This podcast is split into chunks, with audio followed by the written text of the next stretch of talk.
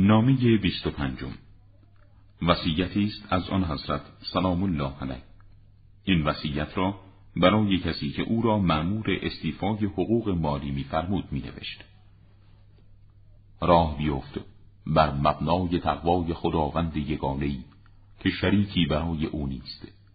هیچ مسلمانی را مترسان و با اکراه صاحب مال و زمین از آنجا عبور مکن و از صاحب مال هرگز بیش از حق خداوندی در یک مال مگیر. و هنگامی که در خارج از آبادی به سرزمین قبیله رسیدی در جایگاه های آب آنان فرود آی بدون اینکه با خانه ها و خانواده های آنان مخلوط شوی.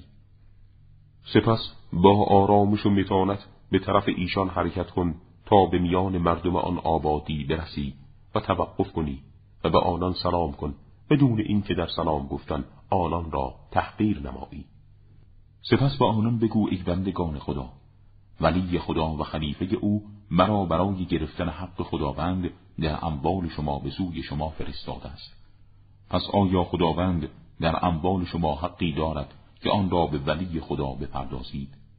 اگر گویندهی بگوید نه در مال ما حق خداوندی وجود ندارد به او مراجعه مکن.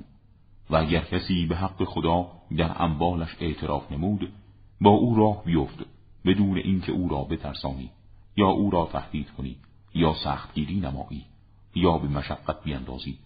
هرچه از طلا و نقره به تو داد آن را بگیر. و اگر صاحب مال گاو و گوسفند و شترانی داشته باشد میان آنها داخل مشو. مگر با اذن صاحب مال؟ زیرا اکثر مال از آن صاحب مال است. وقتی وارد اموال او شدی ورودت مانند کسی نباشد که زورگویی می کند و بر آنها مسلط است. و هیچ چار پایی را از جای مگریزان و مترسان و با صاحبش در باری آن بدرفتاری مکن. سپس مال را دو قسمت کن و صاحب مال را در اختیار یکی از آن دو قسمت مخیر گردان. وقتی صاحب مال قسمتی را انتخاب کرد درباره آنچه اختیار کرده او را مورد تعرض قرار مده. سپس بقیه را دو قسمت کن و صاحب مال را در انتخاب یکی از آن دو مخیر گردان. وقتی قسمتی را انتخاب کرد در آن قسمت به او تعرض مکن. تقسیم و اختیار انتخاب را برای صاحب مال به همین منوال ادامه بده تا از مال آن مقداری بماند که حق خدا را از آن استیفا کنی. سپس حق خدا را از آن باقی مانده بگیر. اگر کسی از تو طلب اقاله کند دو قسمت جدا شده از هم را مخلوط کن و سپس مانند دفعی اول تقسیم را انجام بده تا حق خداوندی را از مال او بگیری. و هرگز حیوان پیر و کهنسال و شکست پا و ناتوان از جهت بیماری و عیب را مپذیر. و هیچ کسی را برای استیفای حقوق خداوندی از صاحبان اموال مورد اطمینان قرار مده مگر اینکه به دین او اعتماد و وسوق داشته باشی و کسی باشد که با مال مسلمانان با نرمش و مدارا رفتار کند تا حقوق الهی را به ولی امر مسلمانان برساند و او در میان آنان تقسیم نماید. و کسی را به مال مردم موکل مکن مگر اینکه خیراندیش و خیرخواه و مهربان و امین و حفاظت کننده مال و حقوق باشد و هرگز شدت به خرج ندهد. از حد خود تجاوز نکند و آن جانداران را که به عنوان حقوق دریافت کرده درمانده و خسته ننماید. سپس آنچه را که از حقوق نزد تو جمع شود به سوی ما بفرست.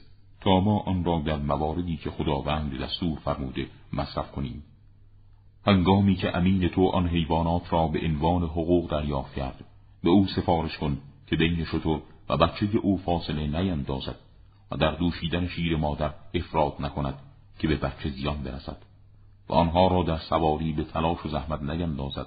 و عدالت را در میان حیواناتی که با یکدیگر همراهند برقرار کند و به آن جانداری که خسته شده مهربانی کند و به آن حیوان که سمش شکافته و یا از راه رفتن ناتوان است عطوفت داشته باشد و هنگامی که از آبگیرها میگذرد حیوانات را وارد آبگیرها کند و آنها را از علفزارها به جاده های خشک نکشاند و در ساعتهای آنها را راحت بگذارد و در جایگاه های آب و چراگاه که حیوانات مشغول آشامیدن آب و چریدن گیاهند به آنها مهلت بدهد.